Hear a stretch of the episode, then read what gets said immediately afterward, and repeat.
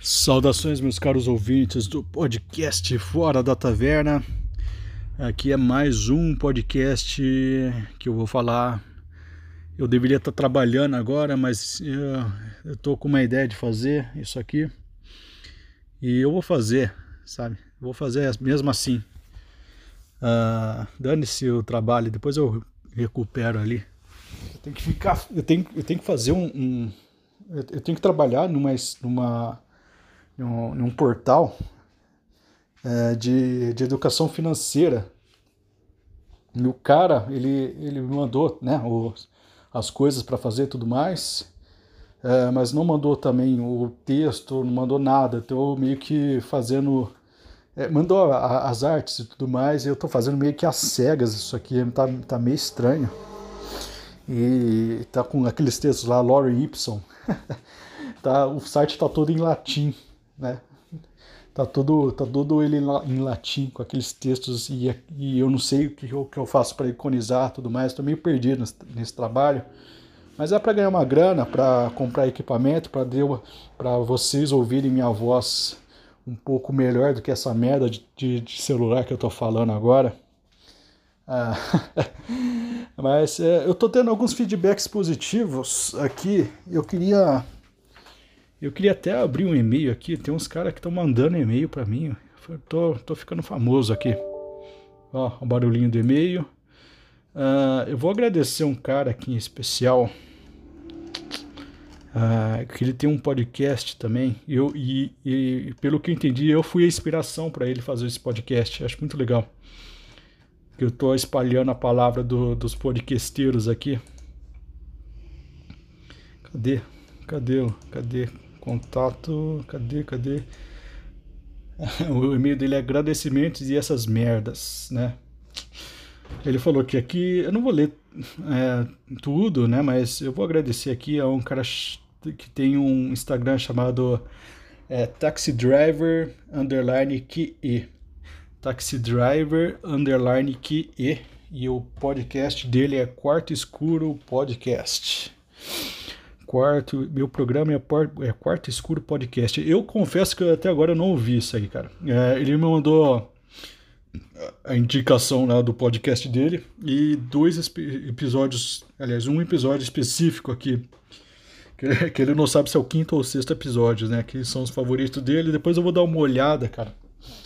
Ele fala aqui que ainda está aprendendo a lidar com os microfones, mas é um podcast feito com vontade genuína de fazer algo de qualidade, né? O meu também é. é. é eu quero, eu quero, inclusive, juntar a grana para gravar até esse podcast também é, num gravador, mas só que num gravador portátil, né? Porque esse esse podcast que, que é o Fora da Taverna, ele é meio é, tem uma palavra para isso que é peripatético, é, que seria é, é, isso é uma palavra grega, né? Eu acho que eu não estou falando a palavra correta, mas é, tem uma palavra grega que eu, na minha cabeça eu acho que é peripatético, que é quando o cara vai é, falando e fazendo esse exercício de reflexão, ele vai caminhando pelo quarto, né? Eu não poderia ser, por exemplo, igual ao que o Arthur Petri também, por exemplo, fala no, no Saco Cheio, porque ele fica parado ele tem uma, uma, um estúdio de gravação ali no, no, quartinho dele, na, na salinha dele, não, não, entendi, não sei, né? Mas ele fica parado com o microfone na, na, na, na cara e, e fica falando. Talvez ele tenha até, até trave por conta desse disso aí, né? Quando os filósofos, né? E ele faz um exercício, um exercício até genuíno de filosofia ali na, naquele podcast. Eu gosto muito, né? Até quando ele se perde dentro do pensamento deles e, e começa a viajar por aí. Mas eu, eu acho que ele está fazendo um exercício aí, tentando né, fazer um exercício filosófico de verdade na, na, naquilo ali, né? Se forçando a falar até.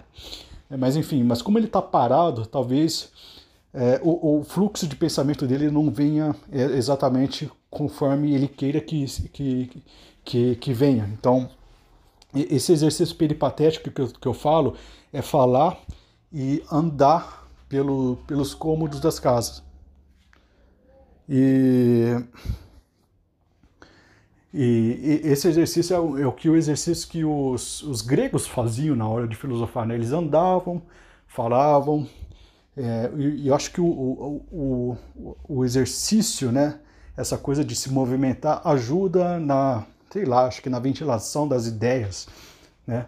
O ideal seria caminhar por um jardim, mas eu já, eu já, eu já fiz um podcast caminhando e, e por exemplo, eu, eu, passei com o meu cachorro e eu comecei a gravar, tive essa ideia, né, de, de, de passear com o meu cachorro, né?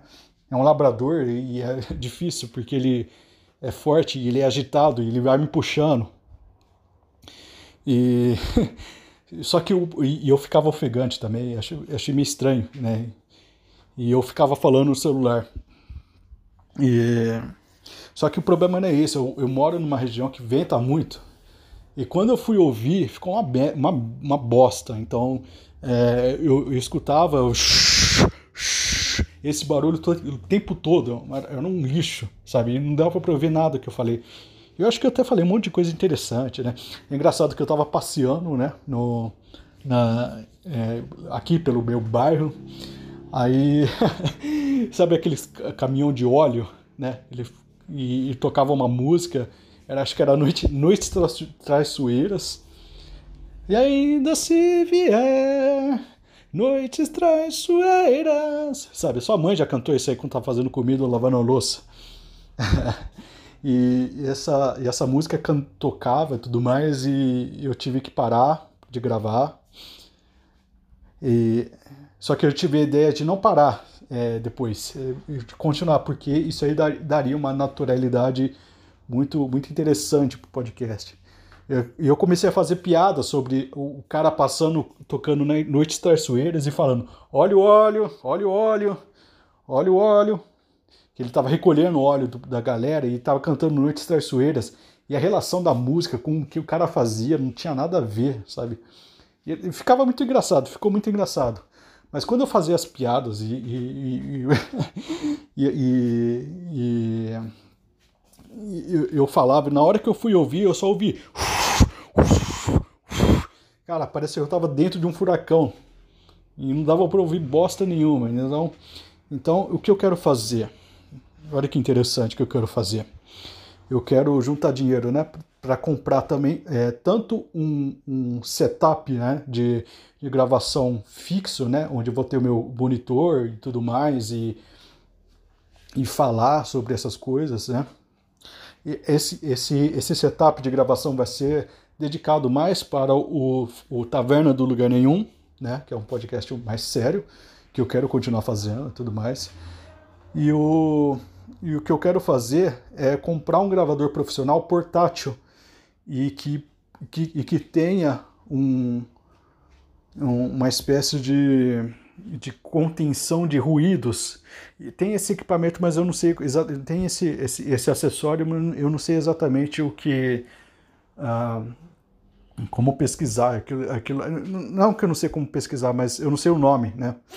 Eu não sei o nome daquilo, mas Dando uma pesquisada aí eu consigo descobrir, né?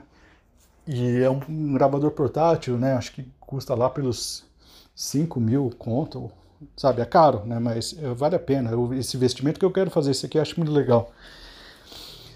Ah, eu quero fazer esse exercício e eu quero gravar com qualidade, né? Eu, eu vi que eu sei que esse áudio que eu estou gravando aqui é uma bosta, né? É uma, uma porcaria, né? Dá para ouvir quando você está com um fone, assim, mas por exemplo, se você sair na rua Uh, como o áudio aqui não é bom, é, você acaba ouvindo mais o ambiente fora, dependendo da porcaria do fone que você tem. Eu tenho um fone que é uma porcaria e eu não consigo ouvir o meu podcast quando eu saio, porque tem carro, tem vento, é, tem, tem barulho e, e, e a voz é, é, patética, né? Eu não, não consigo ouvir nada. Eu consigo ouvir quando eu estou dentro de um quarto, de um ambiente fechado e tudo mais. Aí eu consigo ouvir. E o, o, o, o microfone, por exemplo, do Petri, é, eu consigo ouvir claramente a voz dele, sabe? Então, é, eu quero, eu também quero é, é, investir nesse, nessa coisa de equipamento, né?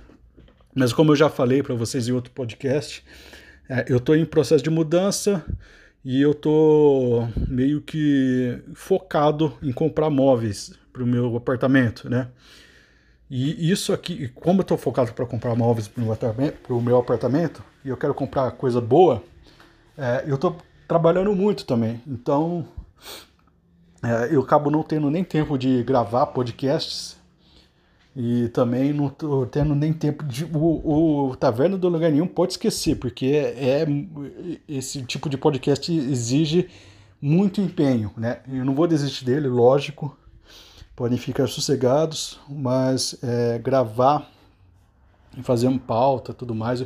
Até hoje, desse ano, por exemplo, só saiu um episódio, né? Que foi de Star Trek, que eu acho legal. Uh, mas como eu estou nesse processo, né, que eu não estou tendo é, tempo hábil, o dinheiro que eu estou ganhando é para o meu apartamento, né, porque eu tenho uma vida aqui fora desse, desse podcast, né, uh, eu quero me focar nisso, né, primeiro.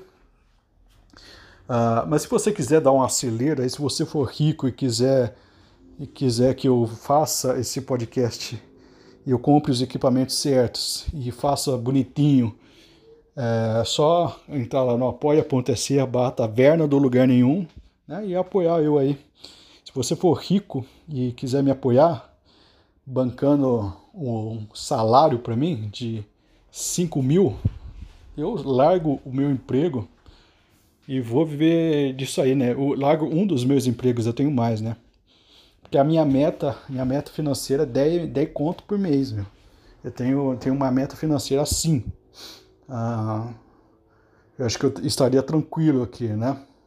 Eu tenho várias metas também. Eu tenho, eu tenho uma meta de sair dessa merda de país também, que eu não estou aguentando mais. É, eu acho, mas enfim, né? Eu vou falar, vou desenvolver isso melhor em outros episódios.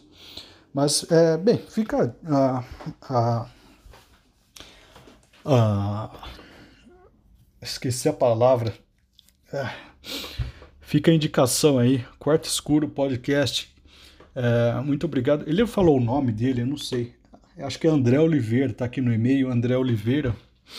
É, sigam lá no, no Instagram também, Taxi Driver, underline. Ah, bem, depois eu leio outras mensagens. Eu, eu, é, deixa eu ver, deixa eu ver, deixa eu ver. Tem um cara chamado Carajé Cibernético, olha que nome legal. Ah, enfim, eu, eu, eu tô colocando também, cara, para vocês saberem, uh, eu tô baixando os podcasts do, do Anchor e tô colocando também no YouTube, com uma animaçãozinha lá de áudio, uma, uma, uma bonitinha, né? Eu acho que é interessante é, para vocês é, é, que tem podcast, inclusive fica uma dica aí também para o Quarto Escuro Podcast, também colocar os seus, os seus episódios no YouTube. Né? Eu vejo que muita gente conhece os podcasts através do YouTube. Né? As, pessoas, eu, as pessoas não fazem como pessoas normais, como eu e você, que tem agregadores de podcasts e que, como o Spotify, o Deezer e tudo mais e que baixam o podcast nesses agregadores, fazem download todo, tudo bonitinho ali. É, as pessoas ouvem podcast no YouTube. É esquisito, mas existe isso aí. Uma grande parcela das pessoas ouvem podcast no YouTube. Mas se for, for parar para pensar, o YouTube também eu acho que é o maior tocador de música também. no, mas talvez seja maior que o Spotify, sabe? Apesar de ter todas as suas limitações e tudo mais, né? É, acho que para mobile é horrível porque você tem que ficar com a tela é, é, com a tela toda é, a mostra, né? Mas é, é, eu vejo que os podcasts eles têm é, eles têm bastante uh, divulgação por conta do YouTube, né? Eu acho que a parada do Flow foi essa, sabe? Porque eles fazem um podcast não é só áudio eles fazem um vídeo também. E como está no YouTube, talvez eles consigam um grande público, sabe, do YouTube, mas é um podcast. O YouTube não é uma plataforma de podcast. Sabe, é, é estranho, né? Mas é, fica a dica aí, coloquem. É só o áudio, né? Coloquem lá, se puder fazer uma animaçãozinha de. Sabe aquelas animaçãozinhas de barrinha de que capta a voz e, e fazem as ondinhas?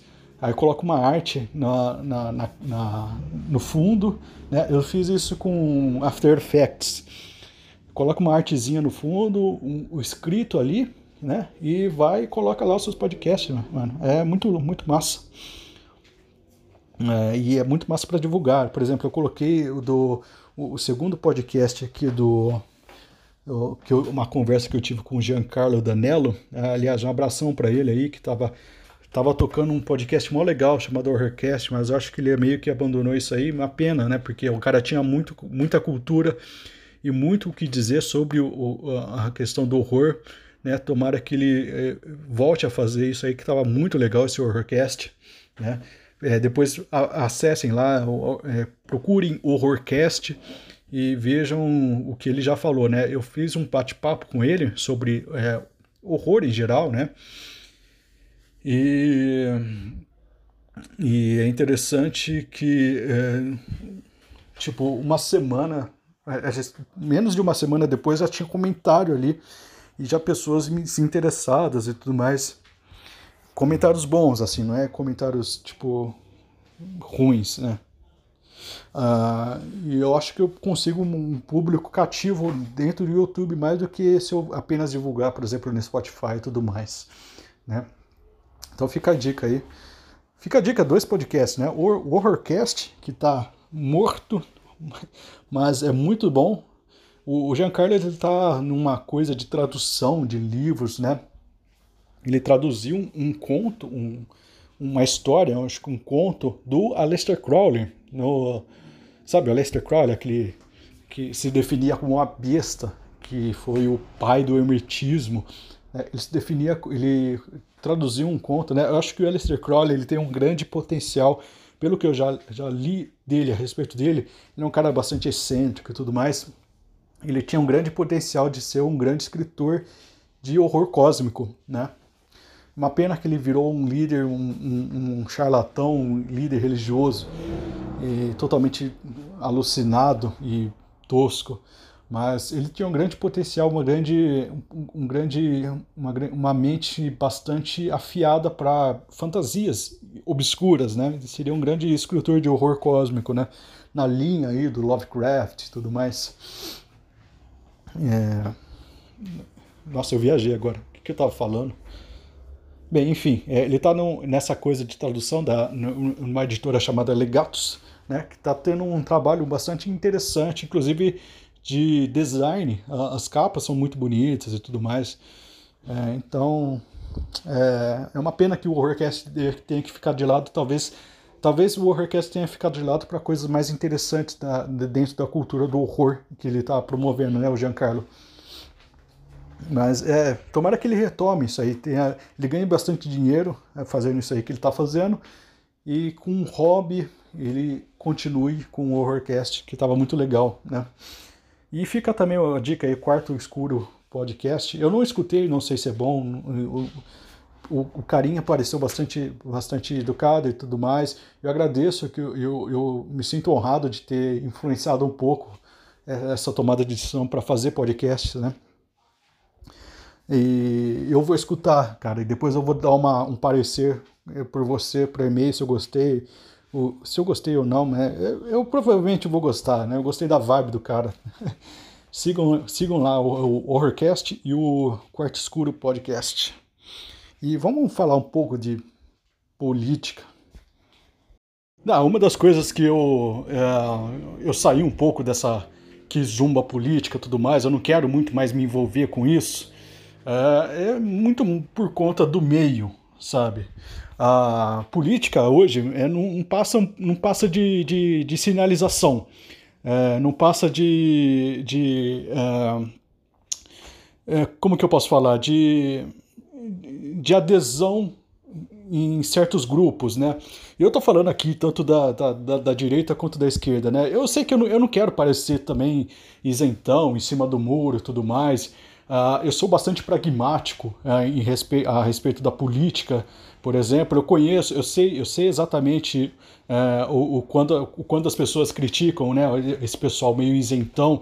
O Rodrigo Constantino fala, fala, fala bem disso aí. Porque quando eh, a, pessoa que está em cima do muro, geralmente ela quando ela desce, ela desce pelo lado esquerdo, né?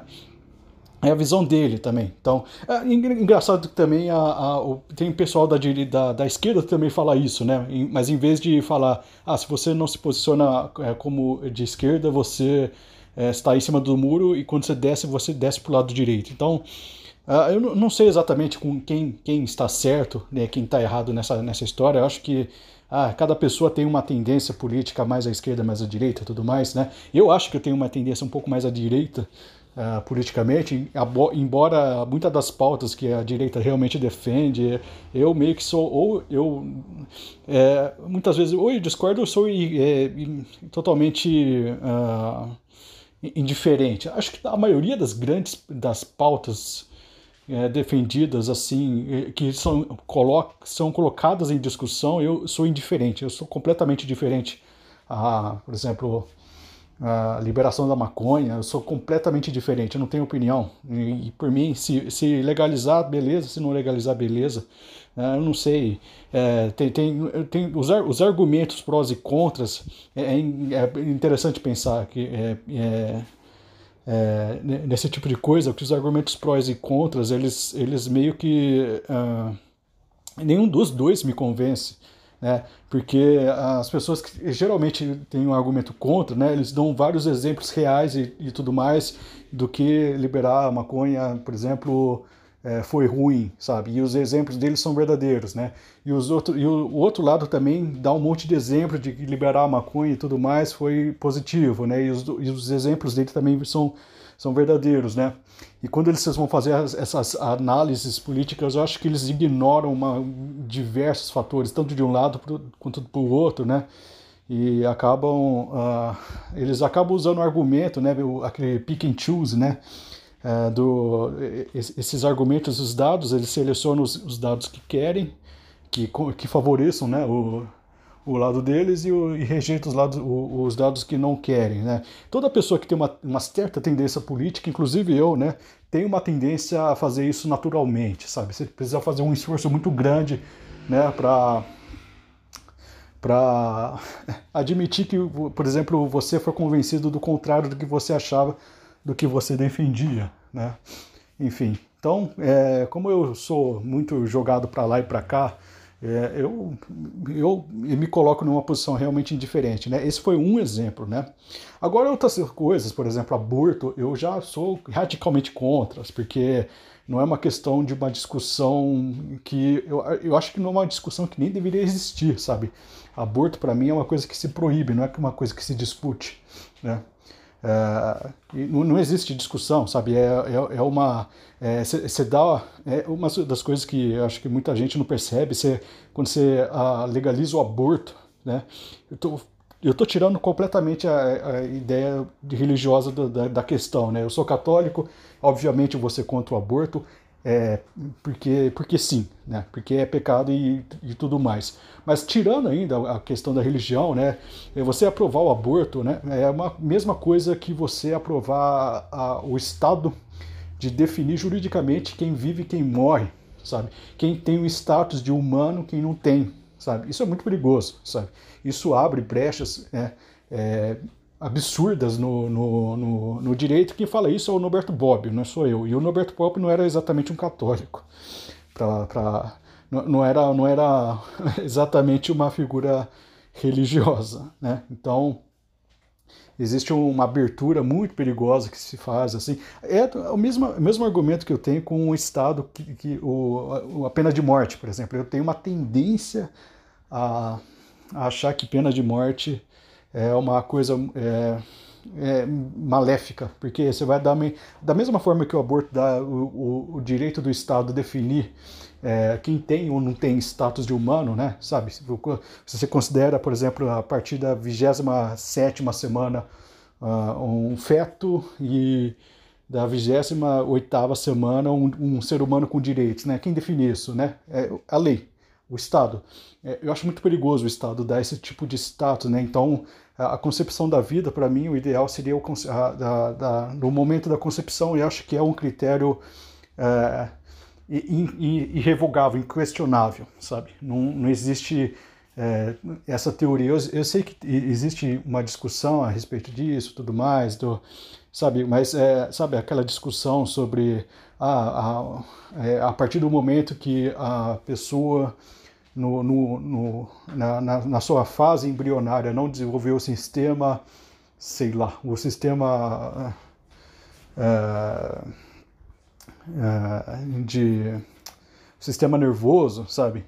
É, ele não pode ser considerado um ser humano. Mas aí a gente vai, vai pautar a, a qualidade, né, o ser humano, numa, num argumento muito materialista, sabe? Muito. Sabe? E, e, e quando a pessoa, por exemplo, é, é, se, se, torna uma forma eugenia, de eugenia, sabe? É, e se a pessoa, por exemplo, tem uma deficiência e, e tudo mais, por exemplo, é, é, muito se fala que a partir do momento que é, você se considera humano, a partir do momento que você tem uma autonomia, é, vou chutar aqui, uma autonomia do seu, dos seus próprios pensamentos, sabe? E a pessoa que é, por exemplo, deficiente, ela não tem o status de humana apenas por não ter autonomia dos seus próprios pensamentos, sabe? É, é uma, uma discussão longa e eu não quero debater isso agora, né? Eu já estou debatendo, né? É, é, que eu vou viajando nas, nas questões aqui e eu acabo me perdendo do ponto inicial de, da onde eu queria chegar, né? Mas é isso, sabe? É, o, o, meio da direita, o meio da esquerda, ela, só, ela é totalmente povoada eu, eu acho que acabei é, jogando uma ideia aqui e acabei não desenvolvendo, né? Porque eu, eu, eu tenho uma tendência a, a achar que a pena de morte é uma coisa maléfica, né? Quem me convenceu disso foi o Dostoiévski, né? Ele, o Dostoiévski era um cara que é, tinha uma ideia mais ou menos que pairava sobre isso aí, né? Ele tem todo, tem todo o argumento, né? Da, da ele, ele sentiu na pele, né? O que é estar na linha é, de, de na, na, na linha para ser executado pelo Estado, né? Que ele participava de um grupo lá que eu esqueci o nome, né? Ele foi mandado para a Sibéria, é, ele estava na sua linha de, de execução, estava na fila ali e foi perdoado, né? Pelo Kizar, né? Na época e acabou é, transformando a sua pena em trabalhos forçados, né? Mas ele ele sentiu todo o drama de estar na linha de morte, mas não é esse argumento subjetivo, né? Ele, ele, disso ele elabora coisas um pouco mais filosóficas e até espirituais que acabam também respingando nas coisas políticas. Né? Quando você dá o direito ao Estado de vida ou morte, você está basicamente é, é, legitimando um, uma estrutura burocrática que vai ter o controle é, de o, o, o, poder de dar a, a você uma sentença de, de vida ou morte, sabe? Eu acho que é muito perigoso deixar esse poder na mão do Estado. Né? Apesar de toda essa ideia de, de, do Estado, a própria definição do Estado ter o monopólio da violência e tudo mais, a gente sabe que o Estado não é uma entidade é, provida de uma, uma, uma, uma, consciência e tudo mais. O Estado é que é, é, é ele expressa o, aquilo que é, está é, no, no no, seu comando, né? O Estado é formado de pessoas, né? É uma elite, né?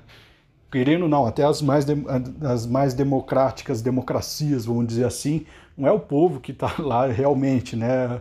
É, o povo também é uma entidade também que deveria ser muito muito questionada, essa questão da maioria, sabe? A própria democracia deveria ser questionada nesse a esse respeito, né?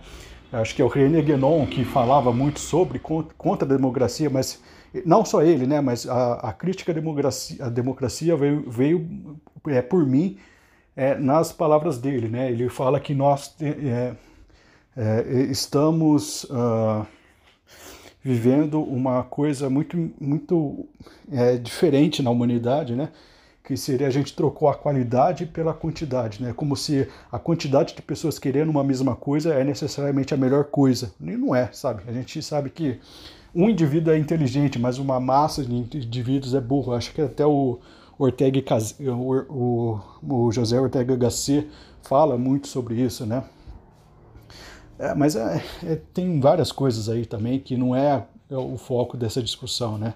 o foco dessa discussão mesmo nessas é questões né, de, de direita e esquerda e tudo mais. Uh, uma coisa interessante que eu andei, eu andei pesquisando, existe uma figura histórica, né, eu vou contar um pouco da história dela, que é, ela é muito engraçada, pois ela não tem uma, ela tem uma, uma um certo carinho por um setor, ela tem, ela é adorada por um certo setor político e odiada por certo outro setor político, mas eu consigo convencer a pessoa de, do, de, por exemplo, do setor político A que adora essa figura a odiá-la e consigo convencer a, a, a pessoa do, do, do, do setor político B a amá-la, né? Eu consigo convencer isso aí. Eu acho que não fez o menor sentido para você. Eu acho que eu estou me atrapalhando nas palavras, mas vai mesmo assim, né? É, esse podcast é isso mesmo. É, eu vou contar a história de uma mulher que nasceu na década de 30, né? Mais especificamente de 1925, na Inglaterra, né? O pai dela é o dono de uma mercearia, né? A sua mãe é uma, uma judia fugitiva dos campos de concentração nazista, né? Aos 12 anos já trabalhava é, para pagar seus estudos no futuro, né? É, e esses estudos, né, nos quais ela era conhecida por se aplicar bastante e ter ótimos resultados, né? Essa mulher, aos 25 anos, ela se torna é, em 1950, né, ela, ela ganha muita atenção por ser, a, no seu país, a, a mulher mais jovem e a única candidata né, da Câmara dos Comuns. Né? Estou falando de uma mulher inglesa, né, como eu mencionei no, no começo. Né? Imagina só, 25 anos eu era um completo idiota, sabe? E ela já era uma pessoa, uma candidata, assim, que estava lá na Câmara dos Comuns, né? Era a única mulher e a mais jovem entre os candidatos ali, né? E ela ficou uns 25 anos nessa luta política e tudo mais, né? Entre as, as suas pautas políticas, é, entre a sua voz, a, a, sua voz política se expressou em várias, em várias medidas, né? É, por exemplo, ela lutou pela descriminalização da homossexualidade no seu país, ela lutou pela legalização do aborto, né? E ela lutou também pela retenção da pena de morte. Ela lutou também para o relaxamento das leis de divórcio no seu país, né? Ou seja, é, ela é uma feminista? Não. Sabe quem é ela? É Margaret Thatcher, sabe?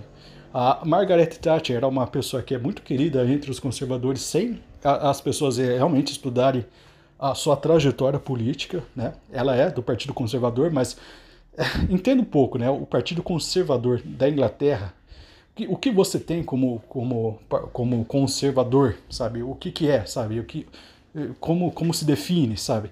Ela era, enfim. E você tem do outro lado, pega uma feminista, uma feminina daquelas bem louca, de cabelo cabelo no sovaco e tudo mais. É, coloca para ela duas figuras, né? Frida Kahlo e Margaret Thatcher. Né? Qual é a figura feminina mais importante na história política? Qual foi a, a figura feminina que é, no seu país é, lutou pela legalização do aborto? Eu acredito que essa feminista bem caricata que eu montei aqui é a favor disso lutou pela descriminalização da homossexualidade no seu país, enquanto nenhum dos, dos, dos candidatos realmente apoiava aquilo ali, né? inclusive é, candidatos do Partido Trabalhista, né? o, o histórico partido de esquerda da Inglaterra, e também pelo relaxamento das leis de divórcio e também pela. Que, que eu mencionei?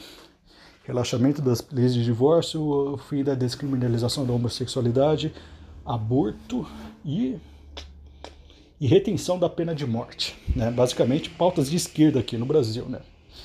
Ah, pega essas duas, essas duas figuras, né? Frida Kahlo e Margaret Thatcher. Qual que foi a feminista vai ter mais afeição? E o que, que a Frida Kahlo fez? É, ela tem uma arte emancipatória, né? Como elas falam, fazem, falam, né?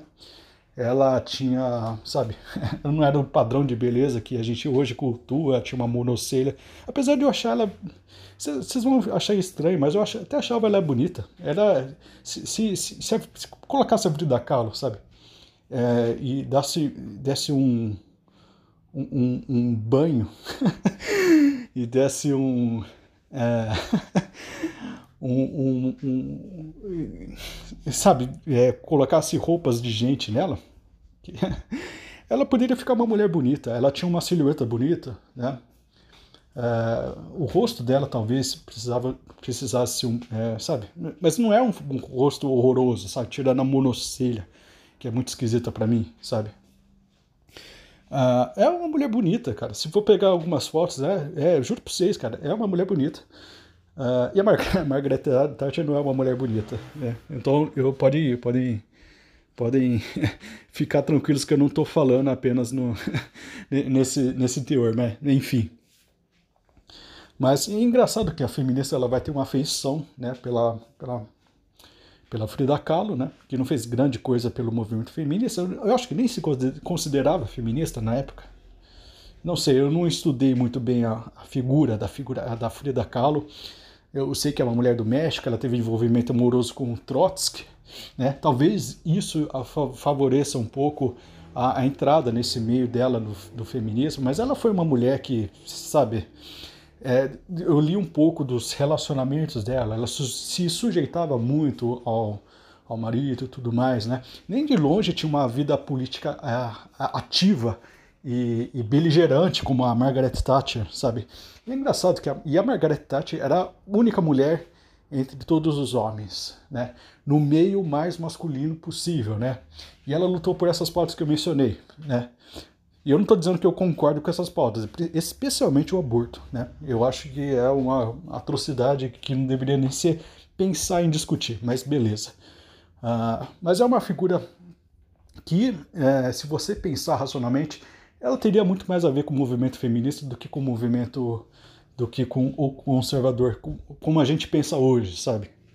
Mas você vê que essas coisas estão misturadas. É, eu, eu acho que as pessoas elas é, aderem a grupos. Ah, eu sou conservador, eu, eu, você, ou sou de esquerda, eu sou de direita, apenas por, por osmose, sabe?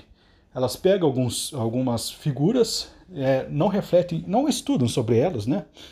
Começo de conversa, absorvem né, o que o grupo fala, né? Se pega, por exemplo, em algum ponto contraditório, ou simplesmente acham que é mentira, ou ou simplesmente ignoram, sabe, coisas que não ignorariam é, em, outras, em outras circunstâncias, né? E do outro lado também, sabe? Ah, é, é, é, impressionante, é, eu acho até muito, muito, é, muito, muito curioso as feministas no geral, né? Existem as feministas libertárias, mas ninguém dá bola para elas, nem as feministas mainstream, nem um próprio movimento libertário.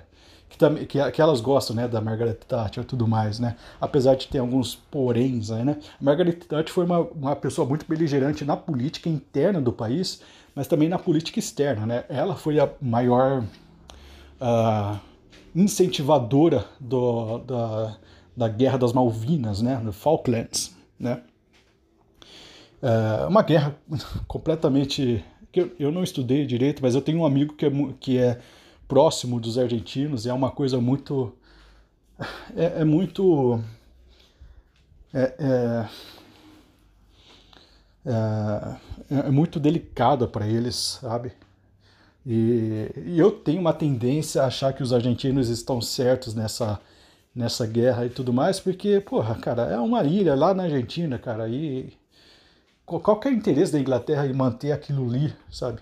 É, não sei, eu não estudei direito, posso estar opinando uma coisa que realmente não, não eu não tive tempo para estudar, eu também não, não quero ter tempo para estudar isso aí, não é uma coisa que me interessa.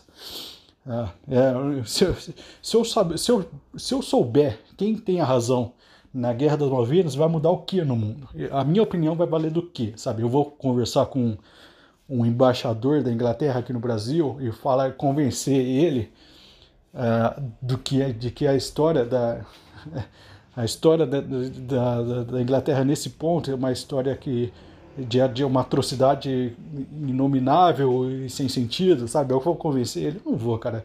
Eu vou saber comigo mesmo que eu tô certo, que eu tô com a opinião certa, eu tenho eu tenho minhas opiniões geopolíticas, mas isso não vai mudar nada. O, a Argentina não está nem no meu radar de países que nem que eu quero conhecer, para falar a verdade.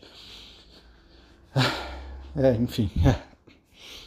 Mas é, é, é, isso aí. A, a, talvez porque a Margaret Thatcher era uma política, era uma ministra né, de direita. É, isso eu acho que é inegável, apesar das pautas que ela. Com, que ela é essa coisa, né?